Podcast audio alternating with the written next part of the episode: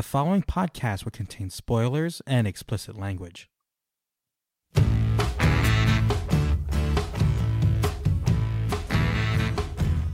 Hello and welcome to the Other Wrestling Show. My name is Joel, and I'm here as always with Mike, and we're going to break down the week that was in All Elite Wrestling Dynamite. And we will start, as has become our custom, with the main event. Stock up, stock down. All right, Joel, the main event saw Kenny Omega and the Good Brothers defeat the Young Bucks and Jon Moxley, but the results here don't matter. It was the finish of the match, which saw the Young Bucks turn on, not even turn on Moxley, but returned to Kenny Omega and the Elite, the Bullet Club is fine. Joel, what were your immediate reactions to the swerve? I don't even know what was a swerve. What what your th- what were your thoughts on this? Uh, so in the moment, I was kind of upset, and I thought I was upset because I didn't like the booking. And I've had some time to think about it. We're recording on Thursday, and on reflection, I don't think I'm upset with the booking. I think the booking makes sense. I, I think I was upset in the way that they intended for me as a, you know, kayfabe viewer of pro wrestling to be upset because you know the bad guys stood tall and you know the good guy was left abandoned by his newfound compatriots and you know the only thing that really could have happened ran its course which is that these friends got back together and their friendship is stronger than the disagreements that they have and the rift that was being formed between them and uh, Kenny Omega due to the intervention of Don Callis. So I think that there's an interesting story to come here. And I, I'm still mad, but I know why I'm mad now. And I feel good about the way in which I am mad, if that makes sense. Well, I'm glad you're in such a good, good, uh, in touch with your feelings and your emotions here. That's that's a very good thing. It's funny when Kenny turned heel last fall. All I wanted was Omega and the Bucks to be these massive evil heels, like they were in NJ, NJPW, and that's I remember thinking this is gonna be great. This is gonna be great. And then over the last of the course six seven weeks, I became open to the possibilities of them not being together, but actually feuding and going to war against one another. So I'm not as angry as I was last night. I think I wrote you last night that this was the coward's way out of booking. Um, is that they didn't have the balls to keep these guys separated. I don't know if it's quite that, but I was really intrigued of what the dynamics of this story could be, where you would essentially have three little groups feuding here because they obviously Moxley and Omega have been feuding, but they also kind of had teased this. Moxley doesn't really trust the Bucks. They're gonna Mosley. Did I say Mosley? Moxley um, didn't really trust the Bucks. Him and Kingston were uh, had their concerns, and then obviously the Bucks and Omega. So I thought it'd be this kind of cool, you know, three way story that we don't see a lot. Usually AEW stories are pretty confined to one group of people versus another group of people, or one person versus another person. To have these kind of different uh, not factions, but you know, invested parties in the story w- was keeping me interested. And now I kind of think like the inevitable response here is Moxley and uh, Kingston are going to need some allies here, and that Death Triangle Young Bucks tag team title match next week seems very, very convenient, if if you ask me. So which would be weird because didn't Kingston just break up with the Death Triangle like last fall? You know, when PAC came back. So it, we know AEW doesn't follow what we expect. I've learned that, so it may not be the the the Death Triangle and Moxley and Page, uh, Page Moxley and Kingston coming together here, but that seems very very like what they're doing. And if that's it, then okay, we'll see. So um, I, I, think we've seen Kingston mend fences quickly with people. Oh, uh, yeah. you know, Moxley. he was he was going after Moxley super hard, and now they're back together in each other's corner. So I think that's a pretty simple fix. And you know, with Death Triangle getting their opportunity at the tag titles, uh, that's got to happen, and it, it does create an interesting opportunity for some people who have a connection, who have talked openly about their connection, to kind of rekindle that friendship. Another thing that kind of factors into this is just because the Bucks are on the same side as Kenny Omega does not mean that they're on the same side as the Good Brothers and Don Callis. Mhm. So there can still be some static within that group uh, with the different members because, uh, you know, after the show last night, Matt Jackson posted an image that was, you know, Kenny and the Young Bucks, uh, the elite rule professional wrestling. And it was just the three of them. So, you know, the good brothers are they chopped liver here in the eyes of the Young Bucks? And is there still some strife between these individuals? So I think there's still some interesting, uh, multifaceted storytelling that we could get here. Uh, and I think what they did very successfully is generated a lot of conversation. Uh, this and our next topic, which we'll get to, are, are the two things that everybody in the pro wrestling world has been talking about uh, with regards to AEW. Is this you know Young Bucks and Kenny Omega coming back together? And this has been a long term story. It's been going on for a while. So I'm interested to see what the next development is. Who are the people who are going to come in to equalize those numbers? Or are Moxley and Kingston just going to equalize the numbers by bringing weapons into the affair and you know trying to change the numbers that way uh, it's not something that would be outside of the norm for them and uh, we'll see if that's a possibility here. So uh, i'm i'm intrigued. I'm still like you know kayfabe upset with with what went down because you know I, i'm fully behind uh moxley here. And uh you know i liked seeing this conflicted Bucks, but I think the Bucks can still be conflicted even with this kind of recommittal to Kenny Omega. So uh, it's going to be interesting to see how they play this out. Yeah, I got two more things to say, and then we can move on here. Uh, one, yeah, if if Moxley and Kingston bring in more weapons, maybe they'll get a bomb that works this time. Just saying. um, and two, uh, Matt Jackson, you got to work on your fake tan there, bro. Did you see it dripping down his head at the end I of the show? notice that. I didn't Oh, see it, that. it literally looked like doo doo, like dripping down his face. It was disgusting. Like, go back and check it out. But stock down to Matt Jackson's fake tan. Gotta let that set, dude. You gotta let that set. like, anywho, Joel, let's move on to what I thought was my favorite part of the night. Chris Jericho on the microphone. We've been pretty anti Chris Jericho here for a while, but this promo was freaking awesome. I loved it. It was so funny. I one thing I'm gonna go into my I did improv once, but when I did improv, one of the things they talked about is like when you're telling a story is to find cer- certain themes or elements and emphasize it, continue to repeat it. The amount of times he used my jerk off friend was just like speech writing 101. Like he kept coming back to it, kept coming back to it. I thought it was thought it was really interesting. And the final result is we're finally getting blood and guts, Joel. Inner Circle versus the Pinnacle on May 5th, I believe. May 5th, May 4th.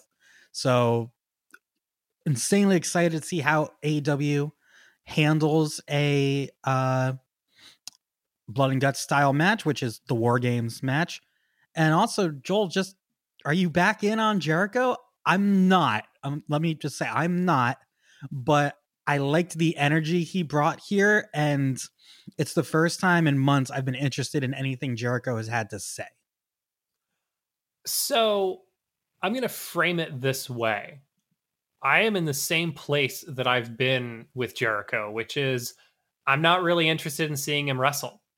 I, I think the best matches of Chris Jericho's career are behind him. And, you know, I don't think that's a controversial statement either.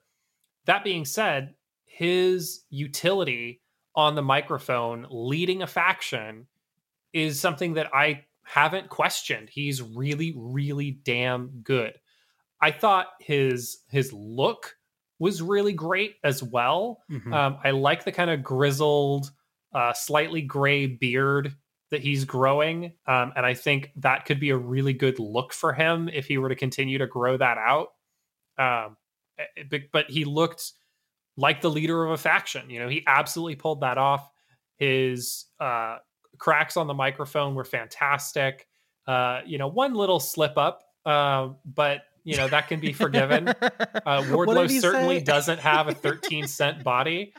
Um, and a I, million I do dollar think there's a chance he has a, a, a million dollar brain, though. He could. Uh, could. He seems really smart from from all the times that I've heard him talk. Mhm. Uh, but I thought this was a really strong promo. Uh, the only critique I would have, and, and this is just kind of my own personal taste, I always prefer a shorter promo. Um, he kind of went out there and was holding court, and it was a Mhm. longer uh, segment. Uh, the best promos, the promos throughout wrestling history that we talk about, are very brief. Um, Hard Times, very brief promo. The Ric Flair with a tear in my eye, very short promo. Um, you know, so I, think for things to be memorable, it's better for them to resolve quickly. There's almost too much there for me to be able to pick out the specific things. You know, he did have that recurring theme, like you talked about, and I think that was a Mhm. really strong uh, component of the promo. Uh, but ultimately, this is Chris Jericho doing what Chris Jericho does at this stage in his career best, and that is get on the mic and talk and promote a match, promote a specific angle. He's one of the best of all time at this, so none of us should be surprised that he was able to come out and and cut this promo. It's fantastic. Yeah, and I'm hoping that this new iteration, this this reborn back in black, uh, as Jericho would say, inner circle, relies on the the work rate guys. I really hope that going forward, it's Sammy working a ton. It's uh proud and powerful Santana Ortiz getting a lot of work. Hell, even Hager, who still has us blocked. But if Hager like Jericho doesn't need to be in every single match. He doesn't need to be the champion focal point anymore. And I'm glad that this feud is leading towards a faction versus faction match because I don't know if I could have sat through another Chris Jericho MJF match. I don't really want to see Jericho in singles matches really that much anymore, anyways. So I'm thinking pretty much everything I wanted out of this. You know, I'm not going to be looking at the inner circle as pure baby faces, and I don't think that was the tone they were they were projecting yesterday. I think they're pissed, and I don't like Jericho saying. Uh, you, you're gonna hear what I have to say right after this commercial was still a heelish dick move to get heat, you know. Like, so I don't think they're going to be uh the prototypical baby faces here, which I think is would be a waste of the personalities in this group. I also agree with Jericho that we should refer, refer to Marks as Maxes going forward. I am all for that. So I'm going to change the podcast from a couple of Marks to a couple of Maxes. I think that's a good way to go. But I, I do Um, not support this. but I thought there's some really good stuff in here too. I love Jericho referencing like, dude, I did scarves a few years ago.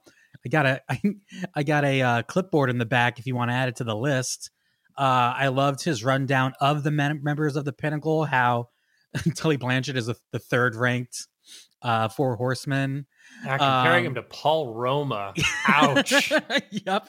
Uh, I love Dax and Cash as the Jonas Brothers. Talented. You just don't know which one is which. like I thought they were all like I thought they weren't silly insults, which is what we've kind of gotten from Jericho at times. I thought these like if I'm Dax and Cash, I'm I'm I'm pissed. And if I'm Tully, I'm like, hey, I was better than him. I was better than Anderson. So, you know, I thought there's some really good stuff here. Um, now, you're right. We don't need Jericho doing long form promos every single week. But as a reintroduction of what the 2.0 version of the inner circle is, I think it was effective. And I want to talk very briefly before we move on, Joel. Apparently, Mike Tyson and Jericho are buddy buddies after almost killing each other last summer. So this is an example of AEW changing course where I'm just like, well, that was stupid. like, I know if it's Tyson as a company, if Tyson says, hey, I'm free to come on the show, You got to make it work somehow. And the only person he had history on the show with was Jericho. And you can't have Tyson after that Jericho come out and just knock him the hell out. So I get it. Just. Yeah, I mean, I understand the decision. Um I'm just I'm not a fan. I don't need to see Mike Tyson in my wrestling show. Um and uh that's I think it was I think it would have been a bigger deal if it was last summer when he was the first big time non wrestling figure to kind of do something with AEW. But we've we've had Shaq since then, and not only we have we had Shaq, we had Shaq in a barn burner match. like, you know, there's like it, it just it didn't hit as well as his showing up last summer. I remember talking to friends who didn't watch AEW and they changed the channels to try and see Mike Tyson on TNT. But eh, just doesn't doesn't hit as well anymore. Anything else about Tyson, Jericho, the pinnacle before we move on? Um, only that I I think this both teams being somewhat villainous and adopting heel tactics is interesting for now, but if they just keep going back and forth attacking one another, it's going to get stale really fast. So yeah. um, I like that what we got on this episode was cutting remarks from one faction and an attack mm-hmm. from the other faction. So hopefully it's not like the reverse next week where MJF mm-hmm. comes out and responds on the microphone and then the inner circle attacks the pinnacle because that would be really predictable, really boring, mm-hmm. and it wouldn't really advance things at all. Uh, Did you see what was announced whole... for next week's Dynamite involving these two teams? No, what's up? So it's going to be um let me just double check. I'll clean this up because I just didn't have it on hand. It's going to be Chris Jericho versus Dax Harwood with only um Sammy Guevara and Cash Wheeler at ringside. All other members of the faction are banned from ringside, and the special guest enforcer is none other than Iron Mike Tyson. So we will be seeing him again. So that is that is on the books for next week. So um but Joel, before we move on, I actually did have a question that I want to ask you. We didn't talk about it in rundown because I just remembered it now. We may delete it from the podcast anyways. But I saw some discussion on the internet wrestling community this week about how AW has too many factions, too many factions. And my my question to you is we both have watched NJPW before where seems like everyone's in a faction. What do you have to say to the people complaining about too many factions in AEW? I mean, if it's actually causing you problems with watching the product, I think that's a legitimate thing to say, right? If if you are deeply bothered by everyone being in a group, then okay. But like you said, in New Japan, everyone is in a faction. Like that's part of the promotion, and I don't think that's necessarily a bad thing. Uh, for me, it it's fine. You know, we have these big groups, and it gives the other big groups things to do. Uh, what I don't like in pro wrestling is when there's one faction that just kind of runs roughshod over everybody because no one else can stand up to them. And then you get bogus groups of people who don't fit together going up against this faction together. And it doesn't make any damn sense. And at the end of it all, like the faction dissolves and nothing is really, we're left with a vacuum. Uh, factions are also a great way to get people on TV when you don't necessarily have individual things for them to do. So, Shawn Spears, for example, being involved in the Pinnacle gets him on our TVs. That's something I'm very happy about. If we didn't have the Pinnacle, Shawn Spears probably would still be doing nothing on Dynamite. So I think factions create a lot of utility and opportunity for storytelling. And I don't think there's a, a, hard and fast rule about how many factions you should have. So if you're just comparing it to the other wrestling company and saying there's too many factions, feels like everybody's in a faction because it's not what you're used to, I don't have time for that complaint.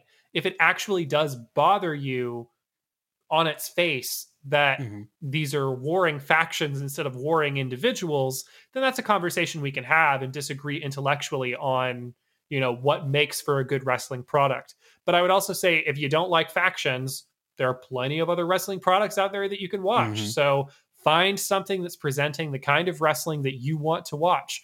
WWE isn't doing that for me anymore, which is why I stopped watching their product. AEW yeah. consistently provides me with the kind of pro wrestling I want to watch and think about. And that's why I watch it week in and week out. Great answer there, Joel. I'll add one thing to the, the faction conversation is what what I liked about in New Japan is that it's also a development system too.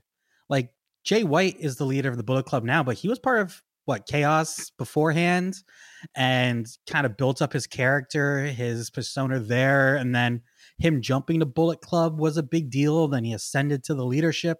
It gives a, it gives a development opportunity on screen, which you don't sometimes get. You know, sometimes the wrestler just comes back like, hey, this is the guy. But, you know, Sammy Guevara, we're seeing him grow. He's a much better performer now than he was when AEW first debuted two years ago. And I do think a part of that is because of what he's been able to do with Jericho and Santana and Ortiz, who are also veterans. He's been able to learn, grow. And remember, he had that suspension last year. And I'm sure having some grizzled vets around him too has helped he'll understand the situation he was in by getting suspended and the luxury of the spot he's in. So, um, yeah, I have no issues with it, but I saw that conversation come up a lot last week. So I wanted to get your thoughts on it. And one thing I will say, and I think this is a fair criticism of AEW's factions by comparison to New Japan, New Japan, the factions also have an identity, right? So there is a style of wrestling or an attitude associated with the factions that is very clearly defined, right? Traditionally, Chaos is the babyface faction, the upright citizens, the good guy wrestlers, the Tanahashis, the Okadas. Uh, and then, you know, Bullet Club, of course, is the Gaijin faction. It's the largely non Japanese wrestlers, and, you know, they're kind of the troublemakers. You also have, uh, you know, Suzuki-gun, whose identity is defined by Minoru Suzuki, who is a brutal and vicious competitor. and everyone else within that faction, like your Zack Sabre Jr., Lance Archer, when he was a part of Killer Elite Squad with Davy Boy Smith Jr., they were a part of Suzuki-gun because they just beat the hell out of everybody.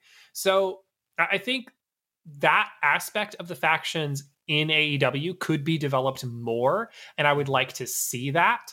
Uh, but for now, I, I think we're in a good place. And also, we have to remember that those factions have been around for a long, Long time time. in Japan, and that tradition and those styles have been developed over that period of time. But one thing to your point that factions provides you is that when people switch factions, it's a big freaking deal. Mhm. So, uh, as these things become more clearly defined, as these traditions are created and developed within AEW, I think the factions will become more satisfying. But you can't skip to that point. You have to go through this stage if you want to get there. And if you don't want to get there, that's fine. But it's clear to me that AEW does want these factions to exist. They want them to mean something. And I mean, the fact that the inner circle has existed for basically the entirety Mhm. of AEW, you know, that kind of long term angle signals to me that it's not really an angle. This is a faction that's here to stay and has survived, you know, multiple bouts of in group tension. So I, I think this is something we're going to continue to see with AEW moving forward. Agreed. All right, Joel, let's move on. You ready for some lightning rounds? Let's do it. Lightning round. All right, man. First thing I really wanted to bring up was the opening match. Platinum Max Caster versus Hangman Page. I thought this was really fun. Uh just a really good good good opportunity for Caster to continue to show off, show off what he can do. I think they have a star with him. Um and I don't think I like how they're taking their time with him. There was no reason that he should be getting a win over Hangman right now, but I ne- didn't actually think when they debuted what in November that he'd be having a singles match with Hangman Page. And it seems like the mindset with the acclaimed is more as a tool to get Caster over as a single star. I know, and I'm gonna what's the other guy's name? I know he's been hurt. Anthony Bowens has been hurt, which is why they had to stop teaming for a while. But with him back, it really seems like it's it's a chance to get Caster over and uh, get him some get him some uh, momentum. So I, I disagree with that. Um, I think that Bowens is actually necessary for Caster uh, because they kind of complement each other really well, both in the ring mm-hmm. and out of the ring. I loved what they did last night with Caster about to say something over the line, and then Bowens ripping the microphone away from him and saying, say no, no, no, you can't say that on TV. Because I think that could be a really good recurring thing for them. And it allows Caster to still have that edge and that flavor without them actually having him say quasi offensive things on the air because blow me on does TV. toe the line and occasionally step a little bit across it. So mm-hmm. um, I really like Max Caster. I think he's a great talent. Anthony Bowens is also very, very good. And I think that Caster has more personality, but I think Bowens is actually the better in ring worker. So the two of them together, they are better than the sum of their parts. Uh, so I, I'm I'm looking forward to more from them, and I hope that Anthony Bowens is ready for you know full ring work soon. Yeah, I, I will say that when they can get back into the tag division, I feel feel like they could be a probably shoot up those rankings quite fast. So Joel, you got something for me in lightning round here? Yeah, I wanted to talk about a really good match between Tay Conti and uh, the Bunny. Uh, I really enjoyed this. It went on late in the show, right before the main event. And I, I think, had the main event not been so controversial, I, I, think a lot more people would have been talking about this match because it was very mm-hmm. good and has continued to show uh, Tay Conti's ascendancy. She looked great in this match. Allie is someone who just sells so damn well. And it made everything that happened in this match look really, really good. So um, I like the use of Allie to uh, further Tay Conti, getting her over, getting her prepped for this kind of uh, face versus face match between her and Shida. Um, because Tay has definitely been booked like a babyface, and of course Hikaru Shida is a babyface. So I think there's uh, some intrigue that can happen before we actually get that match. And I thought this was a good setup in furthering that relationship. Yeah, I thought it was really good, and I, I like here that the the mini feud here between one. Okay, is it the M- MFO? Is that what it, they're calling Hardy it Hardy Family Office. Hardy HFO, HFO, Hardy Family Office, and the Dark Order. I kind of like that this mini feud between these factions are being played out with the women here. Like they're the factions are being the supporting characters to the Bunny and Tay Conti. Um, I just thought that was interesting, and yeah, the I like this Hikaru Shida. We, I love Hikaru Shida, and I think that match between her and Conti for the the belt, whenever that happens, is going to be a banger. And you know, we've complained. I well, we both we talking about how the sometimes with the women's championship there isn't really story. It's all about just the belt, and we haven't really seen some of these uh builds. And I love the idea of the friends competing, and then someone getting angry or you know, that whole Eddie Guerrero, Rey Mysterio. I just want to see who's best. And I think that's kind of the vibe we're getting here from Conti and Shida. And curious to see how they they resolve it. I think there's even another layer to it on top of that, which is that Shida wants Tay Conti at 100%. percent mm hmm So that they have, you know, and it's part of that strong style mentality that Shida has, right? I want your best. I want you to hit me as hard as you possibly can. And I'm going to absorb that and hit you right back.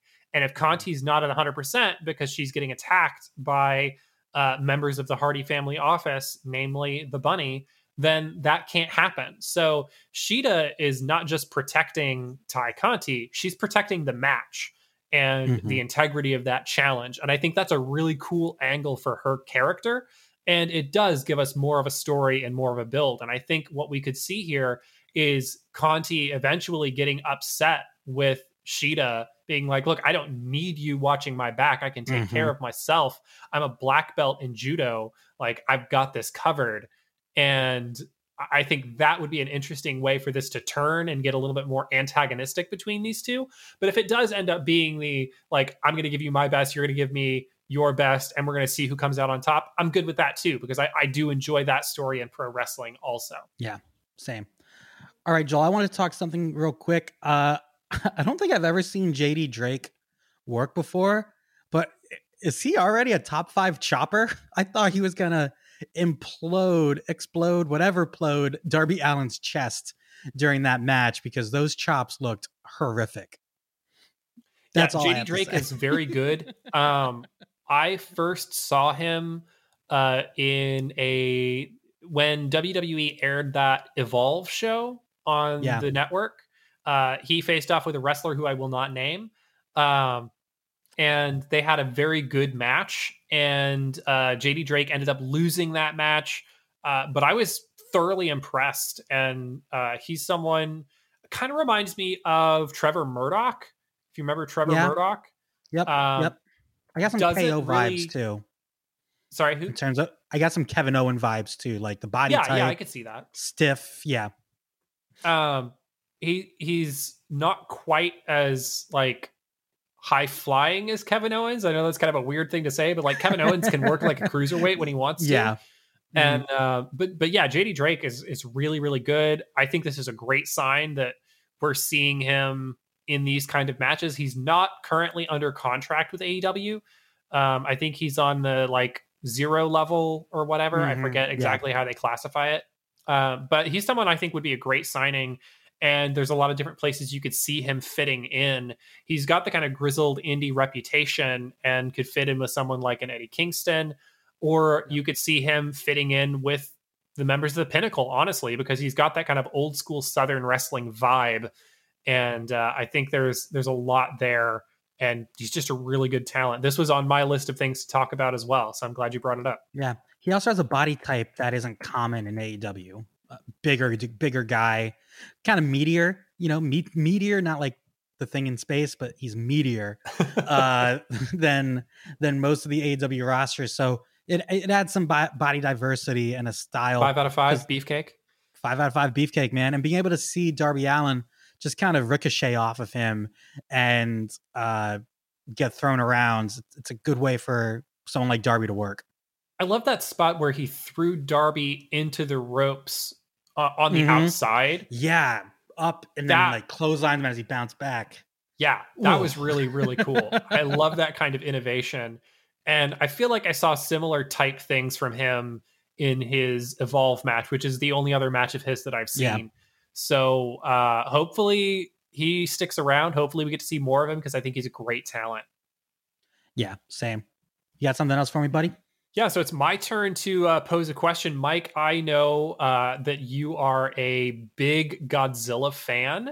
Uh-huh. And uh, I had to get your reaction to the Godzilla versus Kong match. We saw Jurassic Express take on Bear Country.